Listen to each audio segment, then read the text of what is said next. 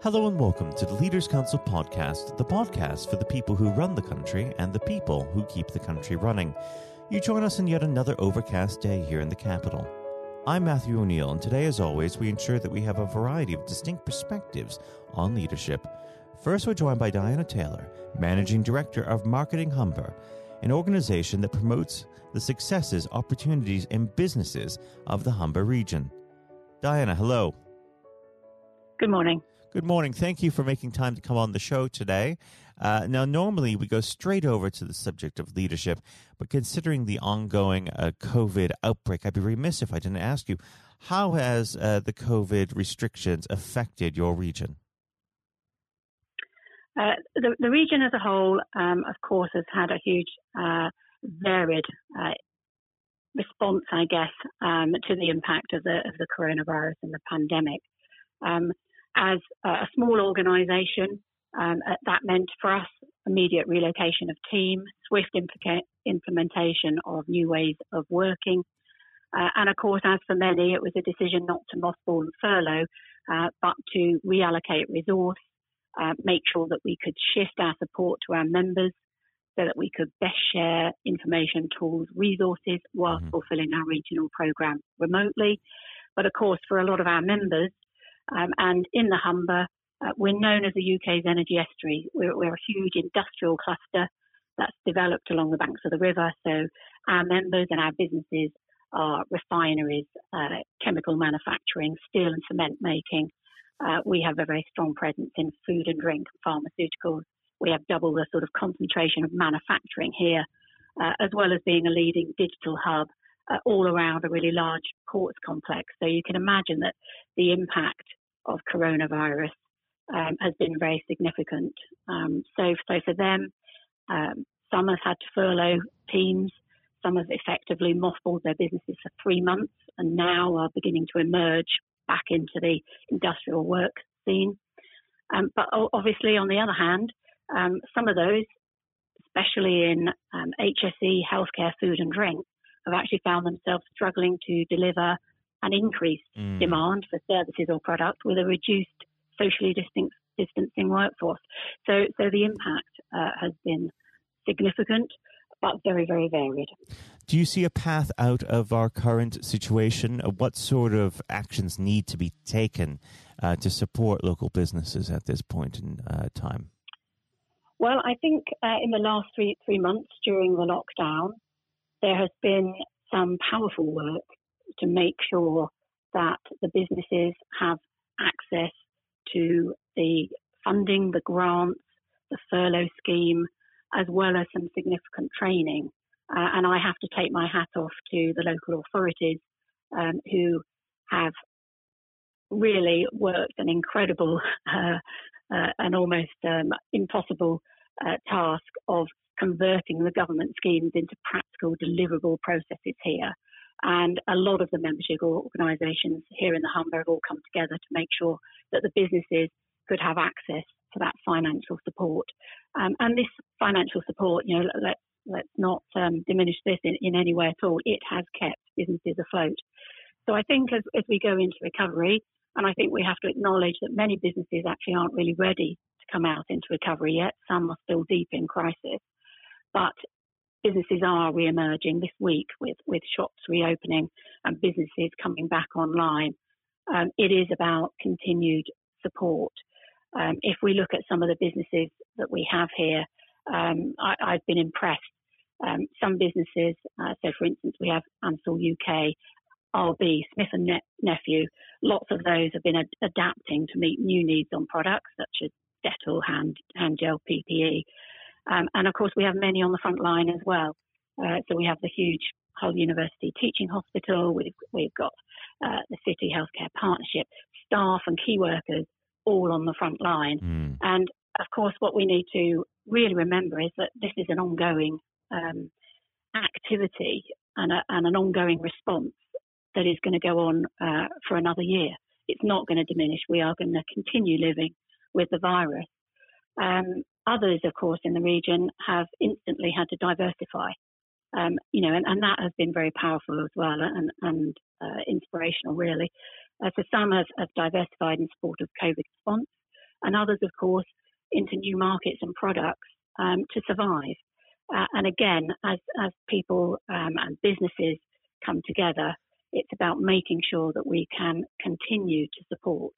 Uh, because, in fact, if we look at manufacturing, uh, and we have certain sectors in manufacturing have been hit very, very hard. Um, and the effects of the pandemic have still to play out. Some manufacturers who ordered or whose order books were filled for, the, for this period back in quarter one, of course, have been trying to maintain or restart production whilst keeping their workforce safe. But of course, it's the order books that would have been filled in this second period that now lie empty. Uh, and that means, I think, that the economic impact will be delayed into the second half of the year and maybe beyond. Uh, this is particularly meaningful uh, for manufacturing industries like the caravan industry. Mm. You know, order books are normally filled through the Easter to September season with orders from caravan parks, and without car- caravan parks being open, then production through the winter will not be needed. Um, as uh, we have a huge concentration of, of, the caravan sector here, we have two thirds of the uh, workforce for the production, and we have about a third of the supply chain as well supporting them. So you can imagine that the ripple effect um, through manufacturing is going to go on for a very long time. Mm, um, so I, I, think one of the key things is about that ongoing support and looking for new ways um, of supporting businesses uh, through this very difficult period when order books are going to be very, very low. It is a challenging time, and it is a time for uh, a lot of uh, leadership to come to the fore. Uh, speaking of which, we should move on to the subject of leadership. Um, I always like to start this part of the conversation off by asking the same simple question What does the word leader mean to you? Leader means to me the person in the business or person in any group. You can be a leader in any element of life, of course. And it's the person that will set the vision, give a clear pathway for their workforce or the team that they're working for or working with, um, and give uh, a vision of where you would need to be and how to take people on that journey towards that vision. I think that's probably what a leader means to me. How would you describe your personal leadership style? Uh, I would like to think uh, it's very inclusive. Uh, I've, I have to say, I've also learned a lot about leadership uh, in the last three months. And I think if we take some of the positives out of, out of the pandemic, um, I think the evidence, the reward, the benefits that you can have working with a, with a team um, have really, you know, come to the fore. And I, have learned a great deal. Um, so in, in terms of being an inclusive leader, I think also um, it's about gaining trust about being open and honest. Um, and the reward in return for that really is about empowerment and confidence, the self confidence really uh, within the team. Um, and I have seen my team grow massively through this period um, and deliver the program under very, very different circumstances, um, but realizing the, the need for them to deliver to support the businesses here in the region um, and I think that uh, we will come out a stronger team, a more collaborative team from this. Um, so, so I think a, a leader, um, it's also about continuing to grow and learn all the time. Well, it is a, an interesting subject matter, and unfortunately, Lee, we have run out of time. Uh, but before I let you go, uh, Diana, what does the next 12 months have in store for Marketing Humber? We're, we're keen now to look into the, the recovery um, as I look at the businesses, I'm now seeing inspirational leadership coming from regional uh, businesses here, and I think we're looking for the same from government. Uh, we are very strong in terms of driving our region forward for a net zero carbon uh, economy.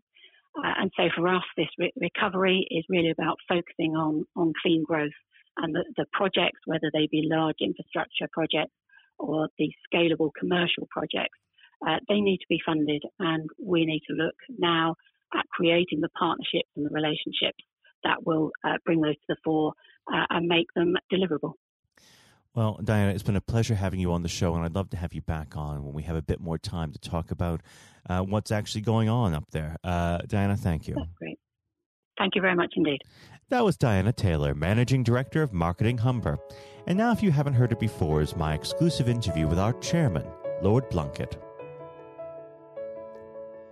Lord Blunkett, welcome. Thank you very much. It's very good to be with you. Um, well, of course, uh, nothing is being said uh, at the moment other than COVID 19, uh, which uh, we must touch on. Um, what would your message be to small businesses who are trying to keep going? Well, I think the last ones standing will be the ones that thrive when we get back to some sort of normality. So it's have confidence and courage. Obviously, take advantage as far as you can of the government help. I think that Rishi Sunak, the Chancellor, has gone about as far as you could have expected. Mm-hmm. In the circumstances, there are obviously small businesses that fall between the cracks. Those who uh, don't have um, defined premises can't benefit from the business rate waiver uh, have not really been able to demonstrate that they can uh, adhere to the PAYE for furloughing staff, and of course whether they can receive the the grant, 10,000 or 25,000. All, all, of those who can uh, are obviously able at least to benefit from that for the time being and look to the future. But I think the second thing to say, and they don't need me to tell them this as a politician who who did once do a business studies qualification, which is that it will be a different world, and being able mm. to hmm. think about how that world will look in a year's time, and be creative about it, and learn from not just what's happening to you at this moment in time, but to others around you and the sector that you're working in, that will be really important. Do you feel that the long term uh, effects of uh, the COVID 19 outbreak uh, will, in some ways, be positive uh, for British industry? Well, only in the sense that people are having to be creative, they're having to adjust and innovate. Therefore, they're thinking about more productive, if you like, greater productivity ways of delivering the same service or delivering the same products. And in that sense, I think we'll have temporarily at least very much higher unemployment than we've become used to, but we'll probably have a burst of productivity, mm-hmm. which will help with the recovery. Whether it will help with the inequity of the way in which our economy is imbalanced, both between services and product productivity and, and production of goods and services, I'm not sure. What we will need to try and do is to ensure that the geographic imbalance that exists is, as far as humanly possible, is dealt with by both uh, the entrepreneurship and innovation from the bottom up and targeted government help, which will still be needed. And we are now in the throes of the kind of borrowing that we saw back in 2008 to save the banking and economic system. We're, we're having to do that to save the whole of our productive business and mm-hmm. commerce. And I think that will have to be sustained for some time. Do you feel that people will take a second look at global supply chains in the wake of this outbreak? I think there's going to be much more creative ways of using local supply and linking up inside sectors much more effectively. And I hope that the Leaders' Council will be able to play a part in that in the sense that people who mm. have something in common, a synergy in terms of what they're delivering, whether it's a service or whether it's manufacturing or whatever, uh, will be able to see that there's a, a, a good outcome from n- knowing the sector better, linking with people, not just geographically, locally, but those in this country who may not have been on the radar in terms of what they produced for the supply chain. And of course, um, ensuring, because there's quite a lot of fraud going on as we speak with um, people getting into cyber attacks, that they'll also take account of going into the the cybersecurity side effectively as well. The more we are online, the more people who are working from home, the more vulnerable those businesses and their supply chain become. And that's something to think about as well. How important is strong leadership at the moment? Well, I actually think that it's brought to the fore leadership in a whole range of areas from obviously government itself, and there's been ups and downs with the Prime Minister's uh, severe illness, but all the way through the public and private sector, people have, to use the jargon, stepped up. And they've shown uh, local, regional, national level the kind of leadership that Britain historically was very good at. Regrettably, we've not seen, seen the same on the international scene for mm. all kinds of reasons, uh, but maybe we will in future. So I think out of this will come experience of people who have seen an opportunity to do good, as well as seen an opportunity to provide a good uh, a service or goods, uh, including, for instance, shortages uh, for the health and social care uh, system, um, the food chain, and the like. Uh, but also, I think, in terms of seeing the, the synergy between the private and the voluntary sector and using people's uh, commitment to each other in a very positive way. I, am not sentimental about this. Things will revert. Mm-hmm. But actually, I think there's a, a kind of moment of moral judgment of people feeling that they've got a role to play outside the immediate survival that they're engaged in. And if we can hang on to a little bit of that social responsibility, that will be a very positive outcome. Absolutely. Now, what's your broad view of how the government is responding to this? Are you broadly supportive of their measures? Well, it may surprise people to hear that, that, I have been very supportive. Of course, there's been legitimate criticisms about the speed of response on protective equipment and on issues relating to testing. But my own view is very similar to the challenge that was made to the Prime Minister of Italy when people said, why didn't you close Italy down faster? And he said, a fortnight before we did it, I would have been considered to be a madman and nobody would have agreed to do it mm. if I'd tried to move too quickly. And I, I, think that's something that we need to reflect on here in the UK. We, we may have seen the signals elsewhere uh, across the world and taken them more seriously at the time. Hindsight is a wonderful thing, but as someone who's a, uh, had his life in uh, the opposite uh, political party to the, the present government, I think that with some hiccups and mistakes, they've not done a bad job in what has been incredibly difficult circumstances. And you're absolutely right. In a in a liberal uh, democracy that we live in, it's it's very difficult for people to swallow orders given to them from government. Um, well, the the UK and um, and the US, and to some extent to the Scandinavian countries, have a very different interest, uh, history and, and, therefore interest in maintaining the freedom to decide and the persuasion and mm. consent that's required. Uh, those countries that have experienced one way or another totalitarianism over the last century have a slightly different way of coming at this. Mm. I don't want to exaggerate it, but I think that that's why getting the balance right of getting people to go along with what you want them to do in their interests as well as the nation as a whole is a sensible, proportional balance. And I think we now need to adjust to the coming out of the crisis gradually, uh, readjusting to recovery uh, in the same way. Now, something you've mentioned recently on this balance is uh, the police overreach in the enforcement of the COVID 19 uh, structures that have been put in place. What have they done right, and where have they gone too far? Well, I think that they were interpreting what was not necessarily as clear advice as it might have been for all kinds of reasons, because people were feeling their way.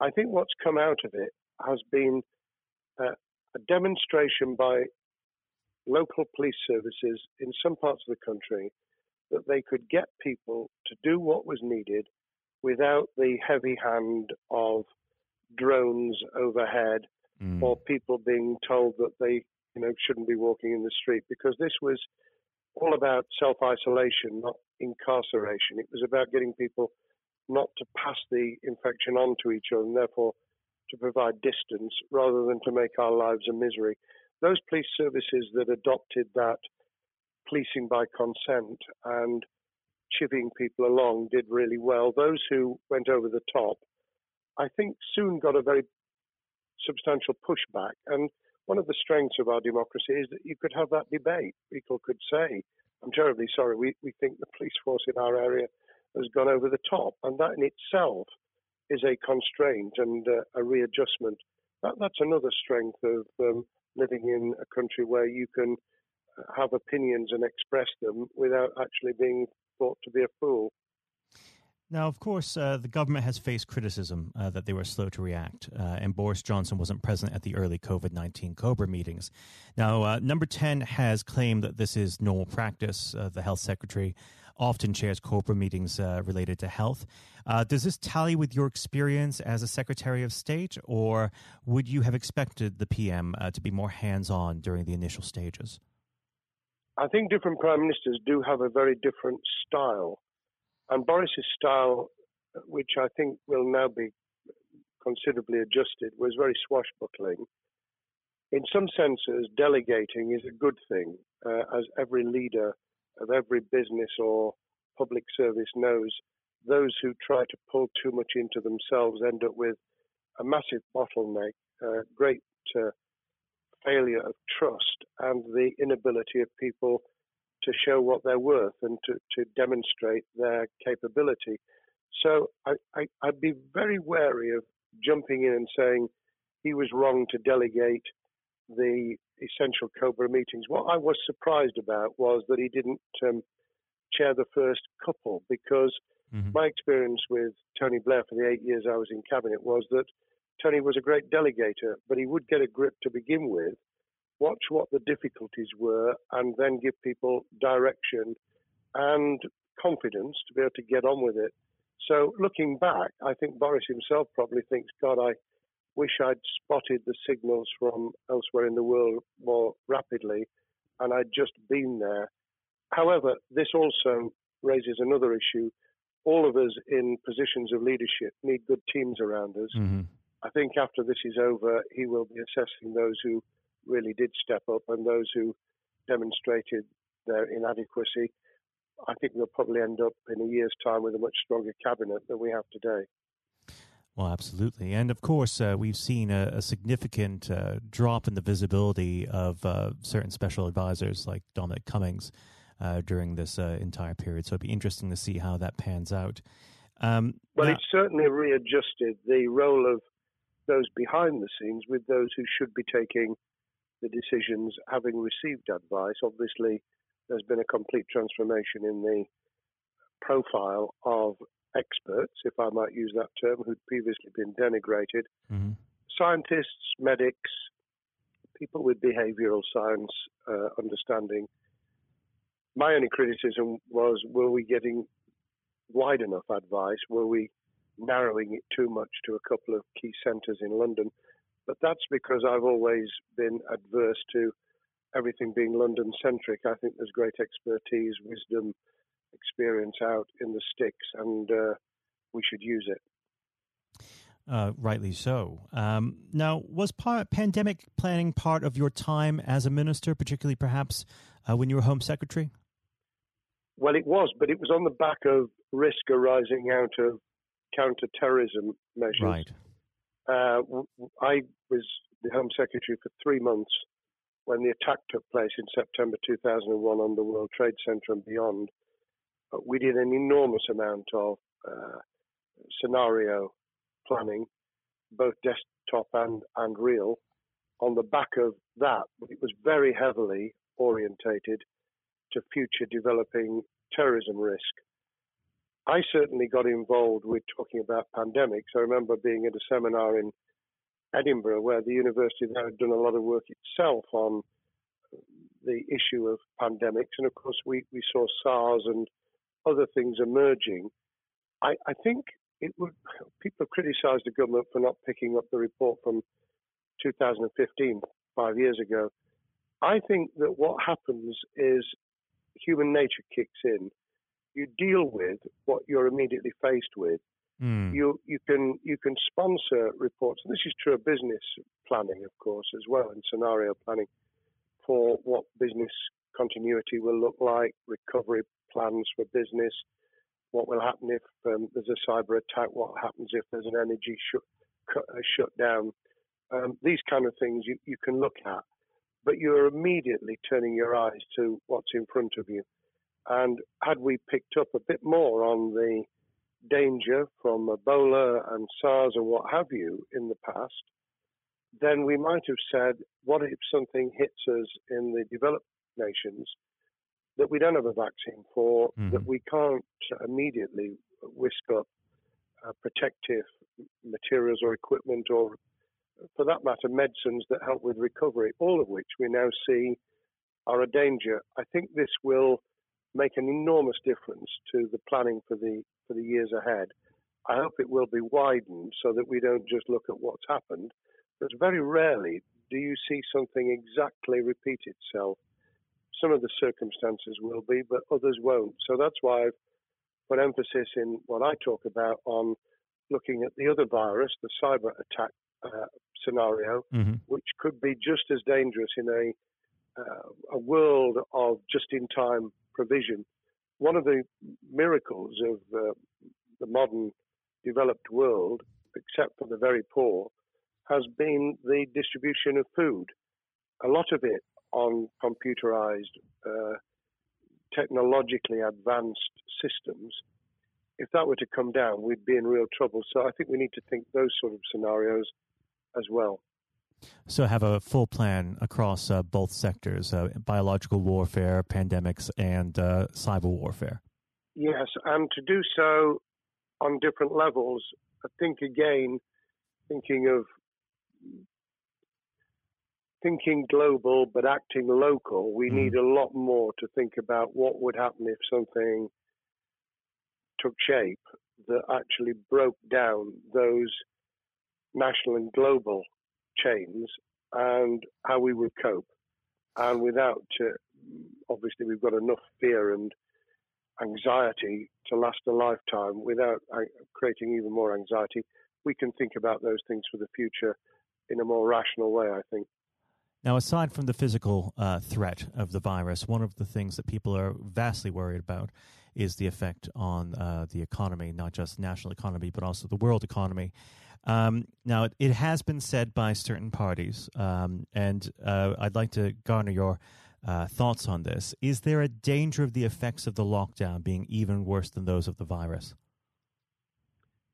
Were it be prolonged, I fear that that balance would tip the other way. It is about proportionality. It is about balance. It's the wisdom of Solomon, really, to to get the moment right when you start to move and then to move quickly. There's no doubt whatsoever that we are stocking up, not just on the economic and employment front, which will be devastating enough, but on the health and social well-being front, enormous challenges, and they will need careful handling because there's a lot of people whose lives, for a variety of reasons, are at risk in the future on a scale that we've been dealing with over the, the um, immediate handling of the pandemic, concentrating really hard on those affected by COVID 19, those sadly who have died or been seriously incapacitated, that will roll over into the economic, the social, the mental health, and cultural well being of the nation. And that will need all of us to pull together as well. Absolutely. Now, do you believe the government's doing enough for business? I think that the speed of reaction once the scale of the pandemic was clear was very good. I've praised Rishi Sunak for his action. Uh, remember, a chancellor who only just come into office was planning to deliver the budget in the middle of March and has had three, at least three equivalent budgets since. I think he's handled it very well. Understandably worried now about what we're doing to our economy. The level of borrowing is sustainable because of low interest rates, but it reaches a point, of course, where it tips over so that you can't then do the kind of structural investment requirements that the government were laying out before and in the March budget. And mm-hmm. those will have their consequences as well as a planned payback over many years. I think we've learned something over the last few months. We, we needed to take immediate action. we don't want another round of austerity equivalent from 2010 through to 2019. I don't think the nation, on the back of what's happened and the challenges we have, could take that. And therefore, we need a different plan, economic plan, over a much longer period, just as we did from the Second World War all the way through to 2002, when the final American loans were paid off. Now, of course, uh, one thing that's on everyone's lips um, how much longer do you believe uh, that the lockdown can go on for? I believe that we need to be substantially back in action as an economy in June. This obviously is led in terms of places where people would meet in large numbers, having to uh, adjust to the fact that it will be longer for them. And sadly, that will involve business closures. It's why the Chancellor extended the furlough scheme to the end of June. Mm-hmm. But unless we, we get things moving in June, I think we'll run into the summer where all kinds of services and industries will have a chain reaction effect. And what happens with one will then have a major impact on another. And then you get the skittle effect where things get knocked down that you hadn't perceived were going to be affected. So I very much, I were in government, and I always think of things in that context, what would I do if I were in government? I would be on the side from the second week in May on the side of the Hawks in terms of saying we've got to start moving and we've got to do so with the collaboration and cooperation of the public who have got the message, who did behave, who responded magnificently. Let's try and get back, perhaps, you know, doing things differently for a time, but substantially getting back to business as usual. unless we do that, then those areas that can't and wouldn't expect to be back in action immediately get pushed further into the middle of the year and the autumn, and then they become unsustainable. Now, of course, um, one of the other major developments we've had recently are the changes in the uh, the Labour Party. So, if we could just uh, speak on the Labour Party for uh, a while. Um, this might sound like uh, an obvious question, but uh, how does uh, Sir Keir differ from Mr. Corbyn? Well, I'm biased because I believe the Labour Party um, has come out of four and a half years of a black hole of a nightmare, mm. uh, where it neither represented a, a, a uh, credible opposition nor uh, an electable government, and the combination was to let those who supported the Labour Party and needed some of its policies uh, let them down very badly. Sir Keir Starmer both is a highly intelligent uh, professional lawyer who, as Director of Public Prosecutions, led the service well, uh, had to take difficult decisions at a time of austerity, understands the world beyond Labour members, but has been able to do business with those who originally supported Jeremy Corbyn mm-hmm. and was able to command support from them. His creation of a balanced shadow ministerial team has been very encouraging. Um, I, I, supported Lisa Nandy, who he's made shadow foreign secretary, because I thought she understood the north of England and uh, the uh, the disaffected Labour former Labour voters. But I believe that Sir Keir has taken on board those who have something really sensible to offer and I believe he will be both a, a great leader of the opposition. More importantly, he will then present himself as a credible alternative prime minister. And all governments need an alternative government at their shoulder. Mm. Uh, it was true of us from 97, and it took the Conservatives some time to recover and to get to that position, but they did, and the Labour Party will, and that's crucial for our democracy. All of us need to understand and appreciate that a living, breathing, functioning democracy requires uh, a credible, confident, and uh, in many ways uh, supportable opposition. as well as a government, that we clearly want to do well because none of us want, as we didn't with the COVID crisis, none of us want the government to fail. We want to see our economy recover. We want our social well-being to t- be taken into account. We want to overcome deep-seated inequality and poverty, and we want to do it with enterprise and entrepreneurship and business playing their role, and that is about leadership nationally, locally, in the private and the public sector. People with ideas, with confidence, with the ability to pull teams around them. Above all, to have some idea of what it is they want to achieve and a very good idea as to how to achieve it. Now, of course, one of the biggest problems Sir Keir is facing will be tackling the party's anti Semitism problem. Uh, there has been a recent internal report that has been quite damning. Uh, what's your response uh, to that report, and what does Sir Keir need to do in response? Well, there are two reports. One, which is being produced by the Equality and Human Rights Commission, uh, which he will, and has already indicated, will implement in full. The second was a leaked report put together by the supporters of Jeremy Corbyn, 800 pages of private uh, interchanges on social media, which he has, uh, Keir Starmer set up an investigation to identify uh, who did it, who leaked it, what the content was, does it have any salience and lessons for us, and where necessary, action will be taken.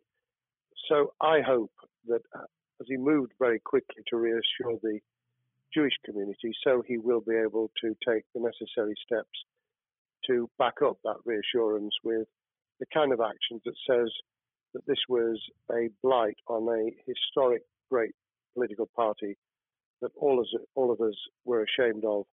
We've been able to put that behind us and to move on to facing the future with confidence. What's the one king, uh, key thing that Sir Keir needs to do to restore Labour as an election winning party?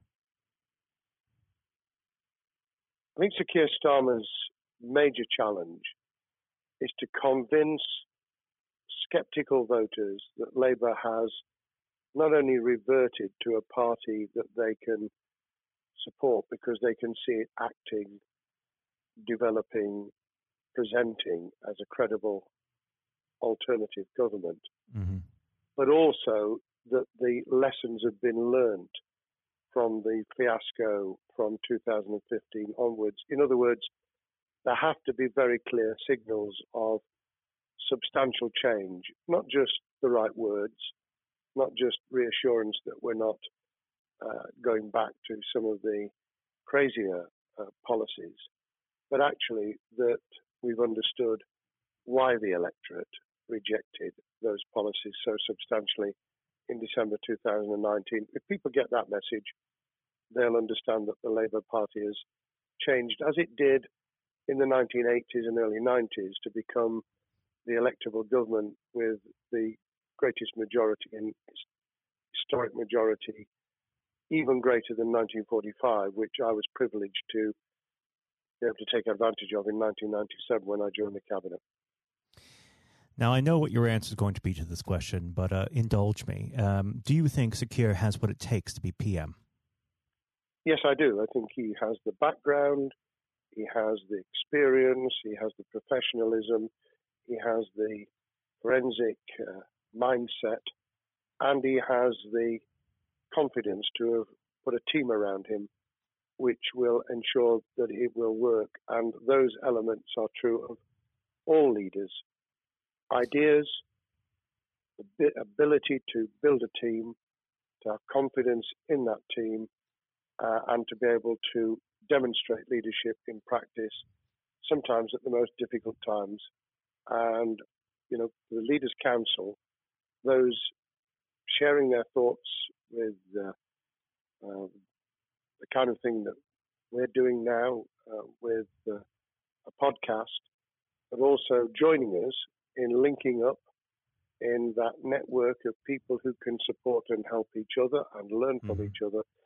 That is what needs to be done in politics as it needs to be done in business. Thank well, you very much indeed, Matthew. Well, really thank you for coming on the uh, the program. It's been a, an absolute pleasure, and I look forward to speaking with you again. Thank you very much, and good luck to all those listening in what has been a nightmare scenario. Good luck for the future. Have courage, have confidence, and yes, listen to those who know more about business than I ever will. Thank you, Lord Blunkett. Thank you. This has been the Leaders Council podcast. Thank you for celebrating excellence in leadership with us. I have been your host, Matthew O'Neill.